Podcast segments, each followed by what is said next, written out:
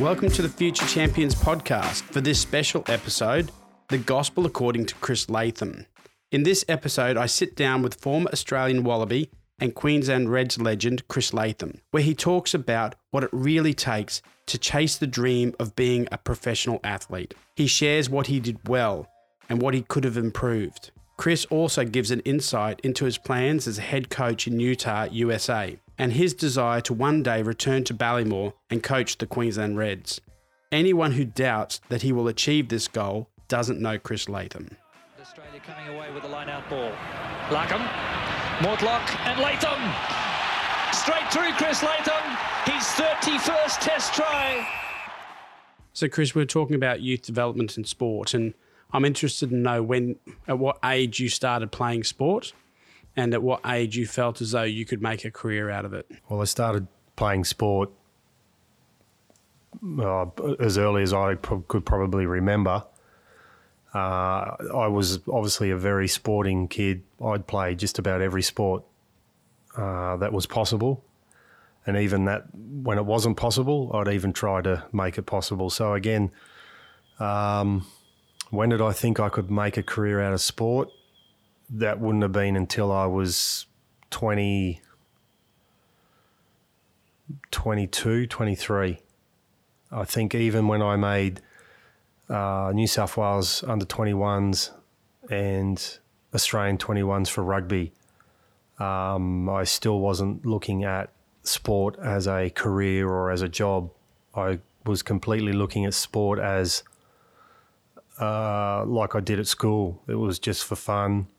It was my release. It was my way of being me and and competing, I guess. So uh, it wasn't until later, um, well, early in my twenties, that I I thought when I first got my contract for New South Wales and was really introduced to what it was to be a professional athlete, what what was required, not only on the field, but more importantly off the field, both physically and mentally, what was required. And um, I think if it was, if me, 25, 24 years ago, came into the sport now knowing as little as what I did, I don't think the sport would uh, would allow me to catch up. I think the sport would just move on and leave me behind because there was a lot of stuff that I came in very raw and um, and not really understanding, and it took me a while to catch up.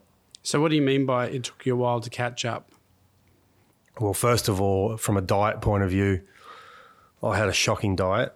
Um, I was uh, completely overweight when it comes to uh, body fat percent, uh, weight percentage, uh, and muscle. I was very low in muscle, but very high in fat. So, my, all of my weight and, and, and physically I wasn't in shape and good enough shape to be able to withstand the day day in day out uh, training regimes and what was required, plus being able to take the consistent um, batterings that you do, not only in contact but uh, not in physical contact body on body, but also the contact in the jarring of, of running and, and things like that as well.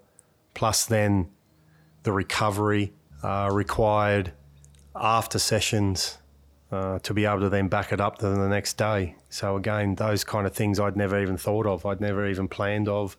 Never thought was even a thing. So are you just saying that uh, that rugby union has changed as well? Oh, immensely.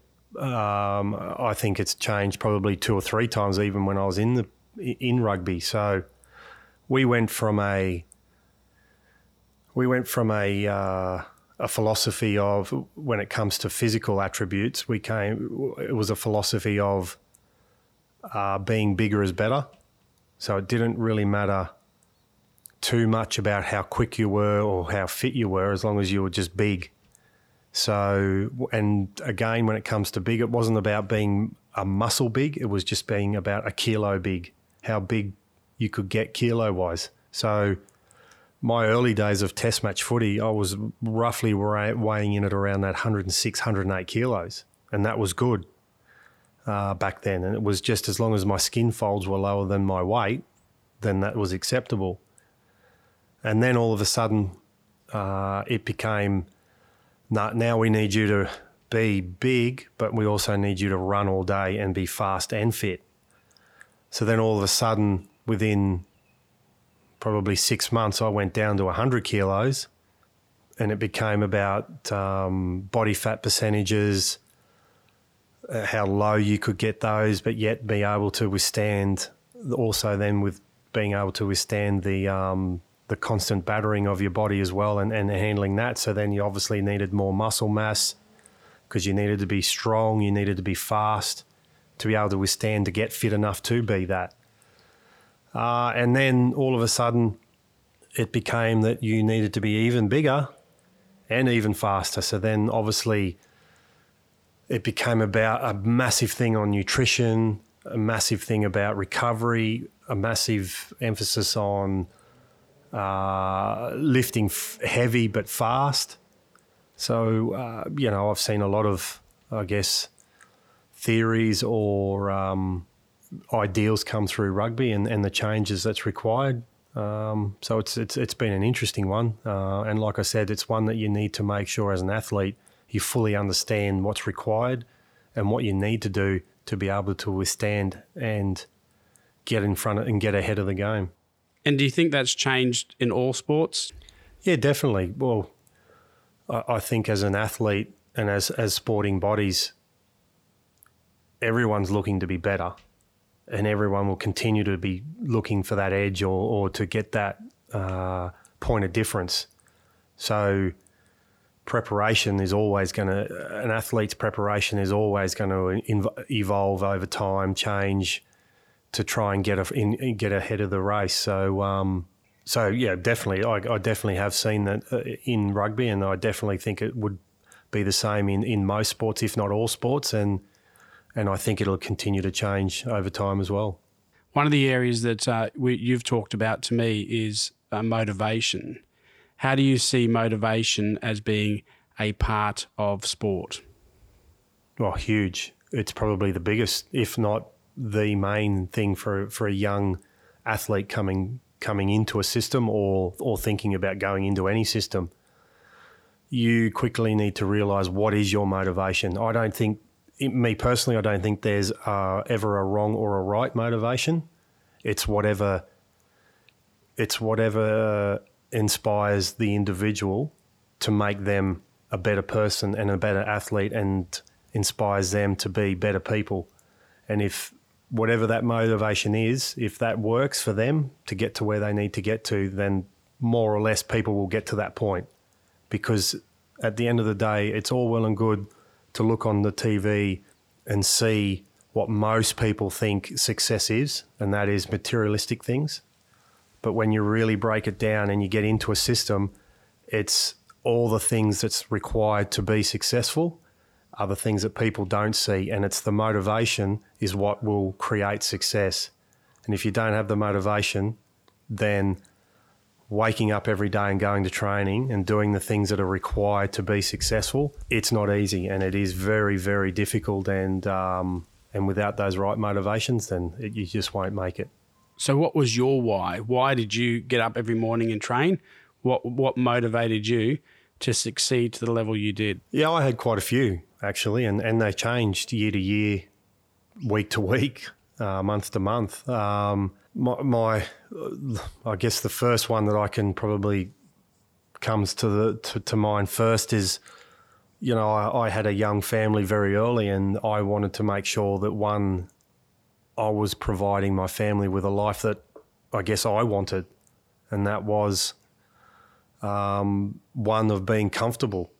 Um, so again, I knew that if I worked hard and put my head down and made sure I became successful, then the those type of rewards would be available. So um, that was probably you know an extreme long term motivational thing to have uh, from you know week to week kind of things. You know, you always have those things. Whether you if you weren't making a team or you thought you deserved to be somewhere, it was about proving people wrong.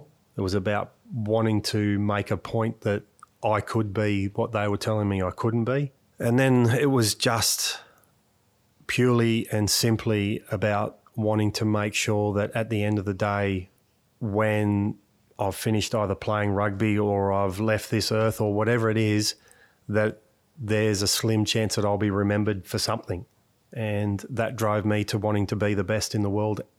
And that was a massive motivator for me because I guess at the end of the day, if I didn't see myself doing something more than what someone else was doing, then I was never going to be the best. So that's what really drove me to doing those extra sessions, doing the little extra things when I knew I was totally exhausted or I was sore and I really didn't feel like it. I quickly thought, well, someone in the world in my position would be doing it. So I better get up and do it. And, has your definition of success changed from when you were a young rugby union player uh, to when you started uh, achieving some of those goals? Yeah, definitely. Again, going in as a young person, I thought success was trophies, money, living a life that you you kind of see on the TV of professional sports people. What uh, success looks like to me now is hard work, sacrifice, diligence, mental toughness, physical toughness. So a, a more a lot of along those lines um, is where I see success now. Was there a time that you ever felt as though you weren't going to make it? Uh, was there a time where you felt as though you could give up? Yeah, a lot of times, and I guess that's where where I was lucky. I had a lot of, um, I guess, great support around me. Well, a few people that I could uh, confide in and trust with their with their advice. So obviously, you know, I've, I've had um, family around me my whole with my wife around me my whole career, I guess. So that was a huge uh, having that stable support there was um, throughout it all was was crucial. And then along the way, you find people and confide in people who you trust in your sport on that level. So there's obviously the emotional part of it, support that you need at home around with family. But then there's also the, the, the, the support in which, whatever sport you're in, you need that type of ability to get feedback and honest feedback on that. And I was very lucky that I had a guy. I probably found him midway through my career when I moved um, up here to Queensland in Alec Evans, and he was a very um, brutally honest guy, but yet very well knowledge, uh, had great knowledge in the game of rugby, had great knowledge in the skills of, of rugby and being able to break those down. And, you know, when things weren't going well or right, or I had those feelings of, of failure and wanting to give up, speaking to him uh, certainly was, was, was a good opportunity to put me, I guess, get me to see more uh, of a realistic picture as opposed to a picture that most athletes, when they're under pressure, see a picture of, of panic, of haze, of no no answers, of no no real direction. And as soon as a professional athlete doesn't see direction, that's where athletes become really unstuck. Um, because as a professional athlete, you're always given you're always given a a trail. You're always given a, a, a way to go or a way to head. If you, you walk into any professional organisation, you have it all set out. You wake up at this time, you eat breakfast at this time, you've got weights at this time, you've got field training at this time, you've got a meeting at this time, and it's all laid out. Whether or if you're going away somewhere as a team or, or as an individual and you're traveling, this is when you've got to be at the airport. This is the travel time, and everything's itemized. It, it, you've always got a direction in where you're heading. And the minute that you become clouded and, and a little bit misguided in where you're heading, it becomes very difficult to come out of those situations. So having someone to put you back on the track, make you aware of where you're heading, everything starts to come become a lot a lot clearer, and you start to work towards, I guess, what is now an, another common goal or another goal required to get to where you need to get to. And can you give an example of a specific moment where you felt you'd failed or you hadn't achieved or you'd been rejected and you actually felt like giving up? Is there a moment? So my contract had come up. I can't remember what year it was. I think it was before I think it was maybe around 2001 or two, and Australian Rugby didn't want to sign me. It was uh, I was told that they I, they didn't see uh, a future in me moving forward. Um, but obviously Queensland wanted me to stay. So, and I hadn't obviously became or achieved anything. Yeah, so Queensland obviously wanted uh, they wanted me to stay, but Australian Rugby didn't want to sign me. So I went overseas uh, to try and find a a contract to play overseas. But yet I hadn't really, well, I hadn't even even started to make a dent in where I wanted to go or what I wanted to achieve. So I'd, I'd got a contract overseas and I could have left. And then at the end of the day, just within myself, you know, I was battling with the fact that if I stayed, I have no future. But if I go, then that really means I'm never going to uh, achieve what I wanted to achieve. At that point, I guess I was at a crossroads of, well, do I give up on my dream of playing for Australia, being a consistent player, being the best in the world, and um, and doing all the ticking off all the boxes that I wanted to do, or do I just go overseas and play rugby, and it be a job and that's it? So I ended up taking a contract with Queensland only to to play one season. I thought to myself, well.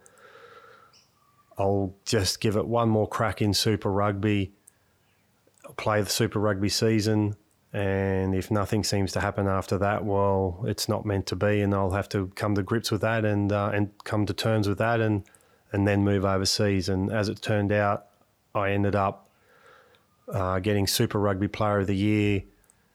Then Australia obviously wanted to sign me, and then played for Australia that year and got um, Australia John Eales Medal Australian Player of the Year for that year. So again, it really taught me that um, no matter what obstacle or what roadblock gets in front of you, if you really are determined to make it and you want to put the effort in, and that was probably the difference. Like I thought I was on the right track and I was doing enough to be successful, and and I was on, and then the path that I was taking and the efforts I was putting in was going to get me there. Quite clearly, it wasn't because the effort that that I did put in to make sure that I did succeed far far outweighed what I thought I could possibly do, and I learnt that I had a probably I had a level that I never knew that ever existed.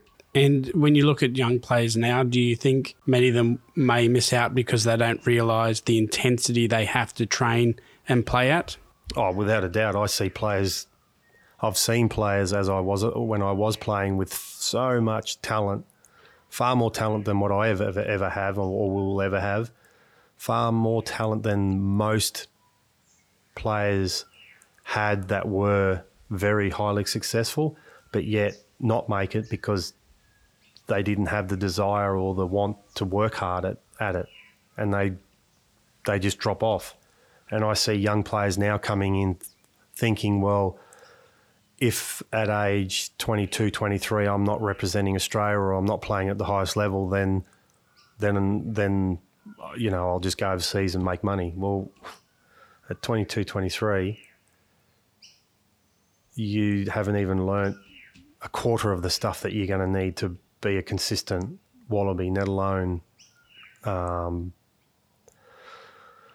let alone even think like that. So again, yeah, I, I, think um, I think it's unrealistic to think that at a teenage year you know what's required to be successful. I think it's great that you want to be successful, but I think at those young years you need to be searching on how to be successful, not saying I am successful. Uh, what's your view on where we are at as a nation with mental preparation and what are some of the key things that a young athlete could do to be mentally prepared? Yeah, like you said, I think mental mental preparation is probably eighty five percent of of playing professional sport. Yeah, there is the physical side of it all, but if you're not mentally prepared to do what's required and to know how to deal with it, then you're really not going to give as much as what you possibly have to do to be successful. And unfortunately, in today's society, we're in a society that believes that everyone deserves a medal and that sport is something that should be viewed as everyone participating just to have fun. Now, that's great if we want to produce uh, fun loving athletes that you know, are ha- happy with mediocrity and and we're a nation of not wanting to win. But the reality is, especially in Australia, is if you're playing in a competitive professional sport, then as a supporter, you're not satisfied with anything less than a win.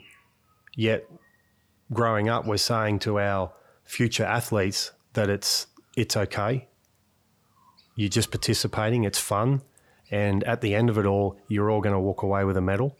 Well, in real life, that's not how it is, and and unfortunately, when these young athletes come through through that their whole lives and, and are being told their whole life that they are great, that they are wonderful, and they have what it takes to be a professional, and they have the skills and they're such a great player, and no matter what anyone else says, and don't let anyone else tell you any differently, but you are good. And then all of a sudden they come into a professional arena and they aren't good, and they don't have the skills to produce what's required, and they don't have the attributes that's needed. Dealing with those types of rejections and, and home truths are, are pretty difficult. Actually, they're very difficult to deal with. And um, you know, there's the old saying that that truth hurts, and it does hurt. But you've got to take truth as a motive. You've got to use that truth as a motivation. You can't use it as a negative, as a, a as a criticism. And unfortunately, with what we're producing today, is you know where young athletes are seeing it as criticism, not as help. How, how dangerous do you think it is for a young athlete to look at players around him or her and to compare themselves to them? Yeah, I think every athlete's different. I think there there are general, obviously there are generals within professionalism that that um, need to be followed. But I think if you start as an athlete, if you start to look at one or two people and think that's the way you should be, then you're really going to become unstuck. I think you've got to really start to learn, and this is where it comes down to m- mental preparation and mental um, awareness. Is you need to know yourself. You need to know what works for you. You need to, yes, you need to understand the general requirements of what it takes, but then you also need to make sure you know yourself. Um, and you know, I see it so many times in young kids today and, and society, if you've got this player that is so much better and naturally gifted than anyone else, all of a sudden he goes into a bubble of he's a show off or he's not playing by the rules or you know, he, he's put in a negative, he, he's seen as a negative sense and that he needs to come back down to everyone else's level or else it's not fair or he should be in another age group or he should be in over there and doing this. And as opposed to, well, let's encourage, let's encourage him or her and everyone around them to become as good as them as opposed to, well, let's just grab him and drag him or her down to, to everyone else's level. And unfortunately, that's the negative stigma that we have here in in in our society, I guess, um, because no one wants to see unfairness to anyone else um, if someone's got something more than others, and um, yeah, it's it's a it's a hard one, um, but the reality is we all want to we all want to support the best and the greatest when they're when they are there, but we also want to drag them down and criticize them as well and hold them accountable. So uh, we need to make sure that we're developing young athletes that can handle that type of pressure early because so many can't. Intensity uh, as a, as a theme for, for young athletes, intensity in training uh, on a Monday, intensity and training on a Wednesday, and, and, intensity at the game. How important is that? Huge. Uh, for me, I'm a true believer, and I say this to uh, the teams that I coach you play how you train.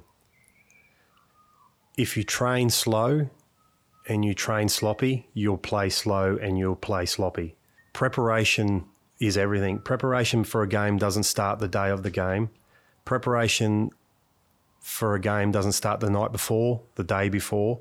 For me, if you play on a Sunday, oh, sorry, if you play on a Saturday, preparation starts directly after you finish playing that game. And what I mean by that is if you play on the Saturday, then Saturday night, you need to start dissecting the game. You need to start what went well, what didn't go well, what do I need to work on um, as an individual, and then obviously what you need to work on as a team. Sunday, you need to start the recovery process. Well, Saturday, straight after the game, you need to start the recovery process for you physically.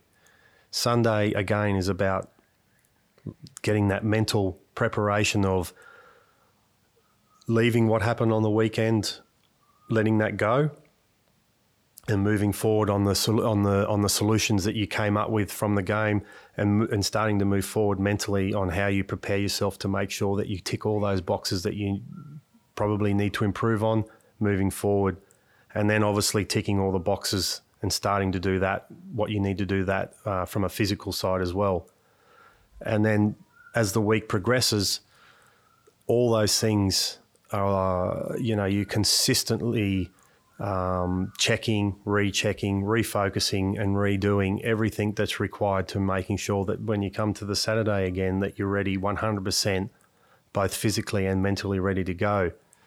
So in the training process, when it comes to the intensity of training, I guess of late, the last four, five years, six years, you know, intensity's been a massive thing in in how teams prepare themselves, and in in that it's by preparing to train at an intensity higher than what you want to play the game.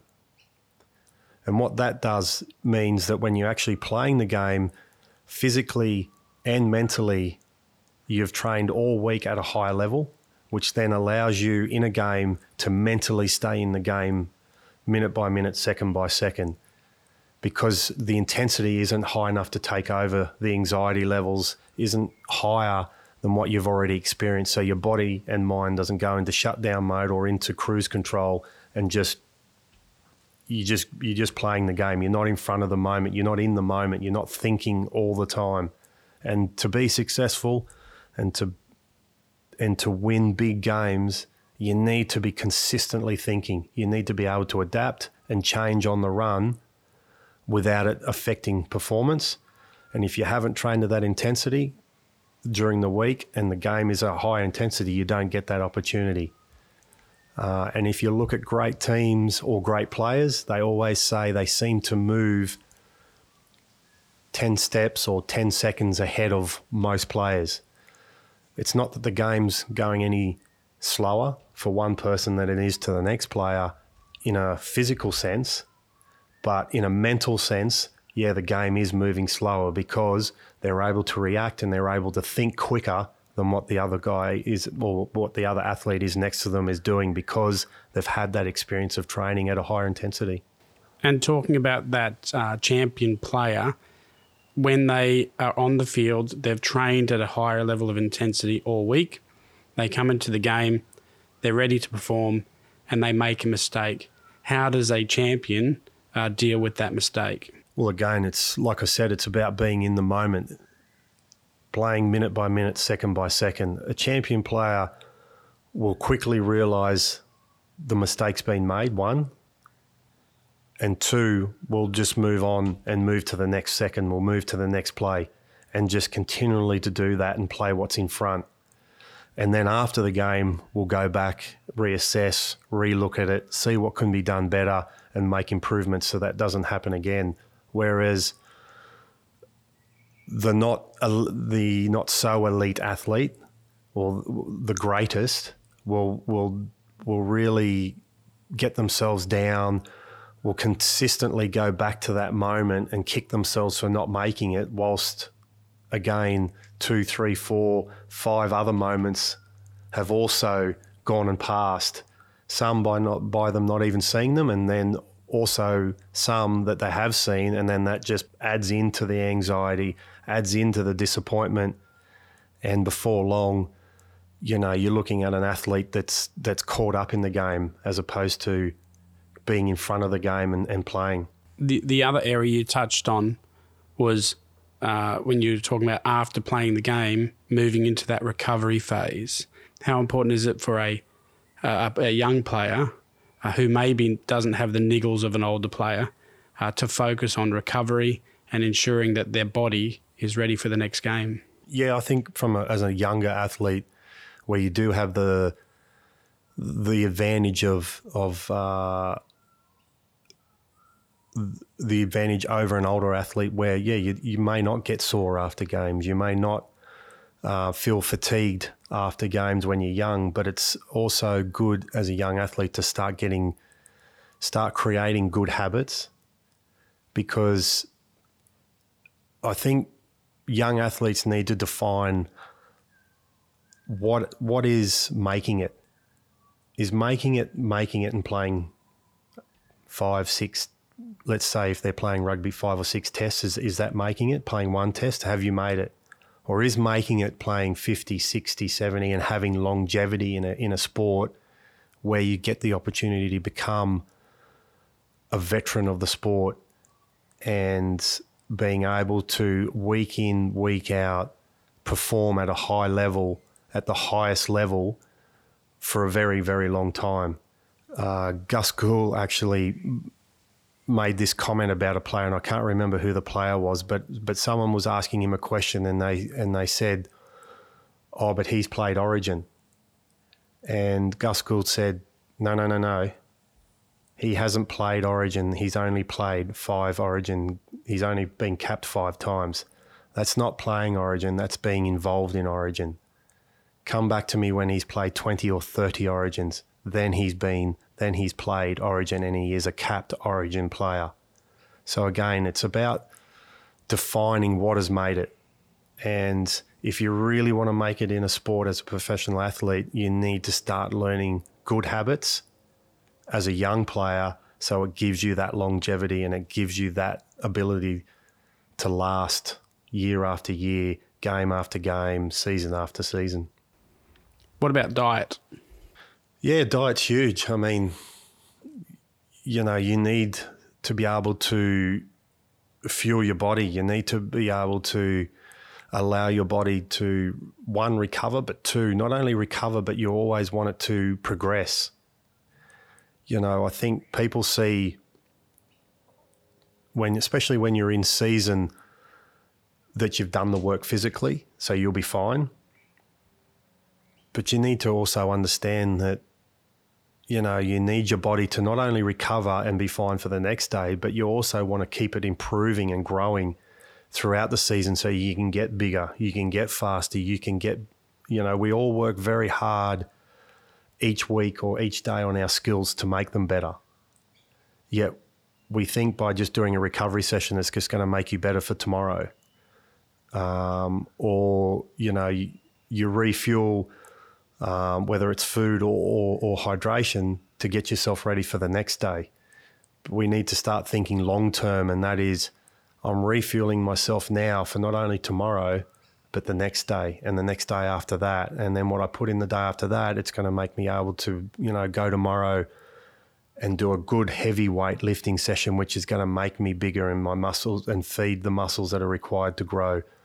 Um, so again, diet diet's not only about what it's going to do for me 24 hours later. It's it's what it's going to do 48 hours, 72 hours, and and set me up for the week. And then after the week, what it's going to do for me for the month, and then for the month for the for the season, and then for the season for the year as well. And how long did it take you to work that out as far as nutrition goes? A very long time. I don't even I don't even think I've still comprehended the full extent of uh, eating well and consistently staying committed to a, a healthy uh, diet. I certainly have I've made huge changes to what I used to do, but yeah, um, it's probably the one area I wish I spent more time um, getting to understand and, and more time creating good habits around because um, bad habits are very hard to break and good habits are obviously very hard to abstain. So um, I wish I spent more time doing that. What would be the advice you would give any athlete that uh, has developed skills as a player and has the motivation and desire to achieve something more than just community sport? For me, it's about making sure that one, you enjoy what you're doing, because if the enjoyment's not there, then the drive's not going to be there, the motivation's not going to be there for when it really does get hard, for when it really is going to be difficult. Um, at 14, you know, we we haven't even really uh, found what disappointment is yet. Like, yeah, you may at 14 have not made a, a school team, or you may not have uh, made a representative team, but most of those things come down to one person's, one coach or one selector's personal opinion. Really, at school at that age, it's really neither here or there. And unfortunately, most of the time, those opinions don't come with much backing behind them. So it's about making sure that one, you just keep enjoying what you're doing, you're having fun with what you're doing, but also, you know, you're always looking for the next, uh, the next way of improving or getting better, or the next way of being able to be successful and win and continue to push that. You've started coaching, uh, and you've, um, I guess, you've already had international experience as a coach. Can you talk about that? For me, it's it's seeing the game in a different view. And it's probably a view which I wish as a younger player I had an insight of uh, because I think it would have made me a better player. So for me, if I had the opportunity to coach a younger team when I was actually playing, it would help me understand what's how a coach is actually seeing the game and views it and how the coach is actually emotionally involved from that side of the sport. And I think that in return would help me, would have helped me as a younger player accept the views and the thoughts of what the coaches was was feeling and, and how they were trying to one relate it back and two what their expectations were and, and thoughts were. So it's good for me to see it from that side. Uh, the it's interesting to sit back and watch now because I was also always so focused on myself and of of the people around me, but not so much now. It is purely focused on everyone else and how they prepare themselves and how actual differently everyone prepares themselves. And you know, it's quite interesting to see, and you and you simply know what's what's going to work and what doesn't, and you can see it through the week either starting to build or starting to crash. And um, for me, it's it's uh, it's interesting to try and help work out those work for those people that you can that you can see are starting to go downhill. Try to turn that around, uh, and obviously maintain and keep those people that are on the up on the way up and, and preparing well. And a 24 year old Chris Latham playing rugby union uh, for the Reds. What advice would uh, the, the today Chris Latham give as a coach to that player? Work harder because you certainly aren't working anywhere near as hard as what you you probably that you that I know you can. Back then, I thought I was working harder than I possibly thought I ever could, but I was even not even close to it. Have a better diet um, and physically look after your body a lot better than what you were. Stretch more, um, you know, do your physio more, um, and physically work on your body more than what I used to. Uh, so again, you know, I pretty much could have done everything more than what I was at 24 to what I learned of the, I guess, the capacity of what I could do when I found out how how hard I could actually push myself. How do you deal with the disappointment of being injured, and how do you deal with looking forward, particularly for those uh, significant injuries? Yeah, injuries. It's hard to really pinpoint what's harder, whether being dropped or, or not making a, a team that you had your heart set on making, or dealing with uh, dealing with a um, a serious injury because obviously two totally separate um, roads of travel back to getting to where you wanted to be, but quite two very difficult ones. Um, again, from injury, having a, a, very strong network around you helps. Definitely getting in and getting a um, a plan together on, on the road to recovery is is important. So then you have something to focus on. You have a you have a short term goals, um, mid term goals, and obviously the end goal. And consistently having someone supporting you along the way in reassuring of where you're at and where you're heading. Uh, because again, it's very easy, like I said before, when you when you're playing, it's very easy to mentally give yourself a picture of where you think you're at. And then there's the picture of reality of where you are actually at. And sometimes, as a player, when you're playing, you think you're far better than what you really are. And you need that little bit of a reality check sometimes you have that picture of you think you're not doing as well as you are, and that's holding you back. And the minute you get a little bit of clarity in where you actually are, and you and you start to find out you are better than actually how you're going, your performance can actually go to another level of, of greatness. And it's the same as an injury. You know, you can really get caught up in the heartache of the injury and the pain and and the you know, it's hard seeing everyone else out there doing what you really want to do, but you can't do it.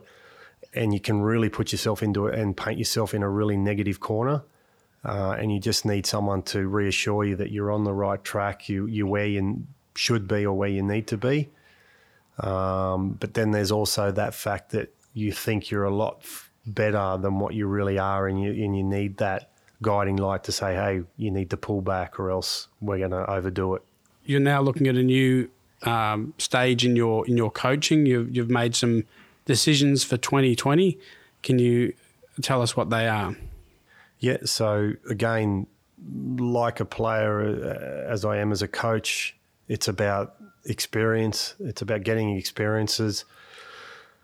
Um, it's about growth. And so now, as a family, we're just about to move to America and start uh, as a head coach for the first time at the Utah Warriors. So, again, this is a great opportunity for me to run a program the way that I feel a program should be run, my thoughts, ideas, um, and ways in which, you know, I've, I've learned and taken from my previous years as a player, but also the ability to also sit with other coaches and get and bring in what they their thoughts and values and, and ideas are and um, you know bringing them together with mine and, and hopefully producing a program that's going to create success and that's you know that's that's very exciting and can you tell us a bit about Utah Warriors yeah they're only a fair they're a very new team to the competition. I think this will be their this is their second year in the competition, so they're very new to the professionalism.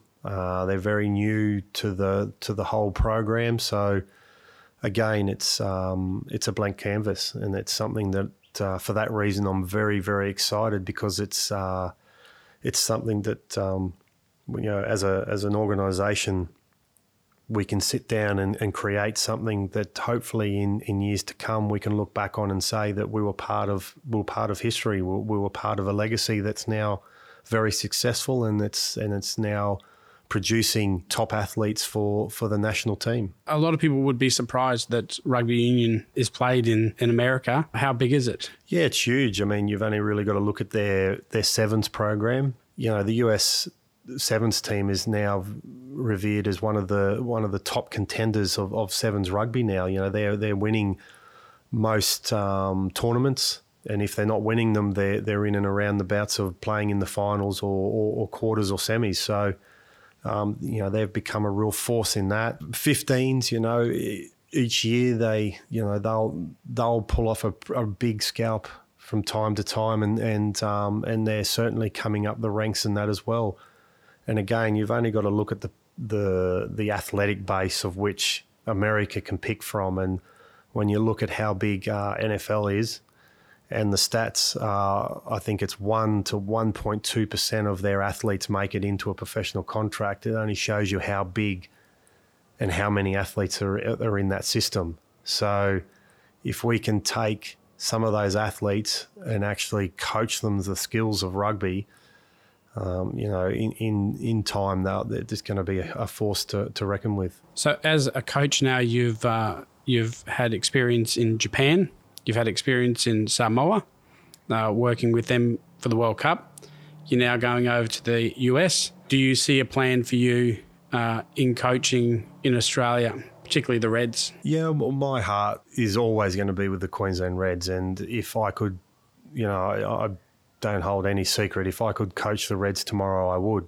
I'd love to. I'd love to have that opportunity. I'd love to have that opportunity to give back to the Reds and to Queensland. Um, you know, the Reds uh, provided me with a, a lot of good. Um, you know, they supported me and and gave me a, some great memories, and um, and I thoroughly enjoyed my time as a Queensland Red. And like I said, my heart and soul is with the Reds, and I'd do it tomorrow if the opportunity came. But unfortunately, in coaching, it's all about timing and it's all about opportunity. And at the moment, the timing and the opportunity is not there. Um, so in the meantime, you know, I've got to be doing things to make sure that if hopefully one day that the timing and the opportunity is there, I'm I'm ready and raring to go.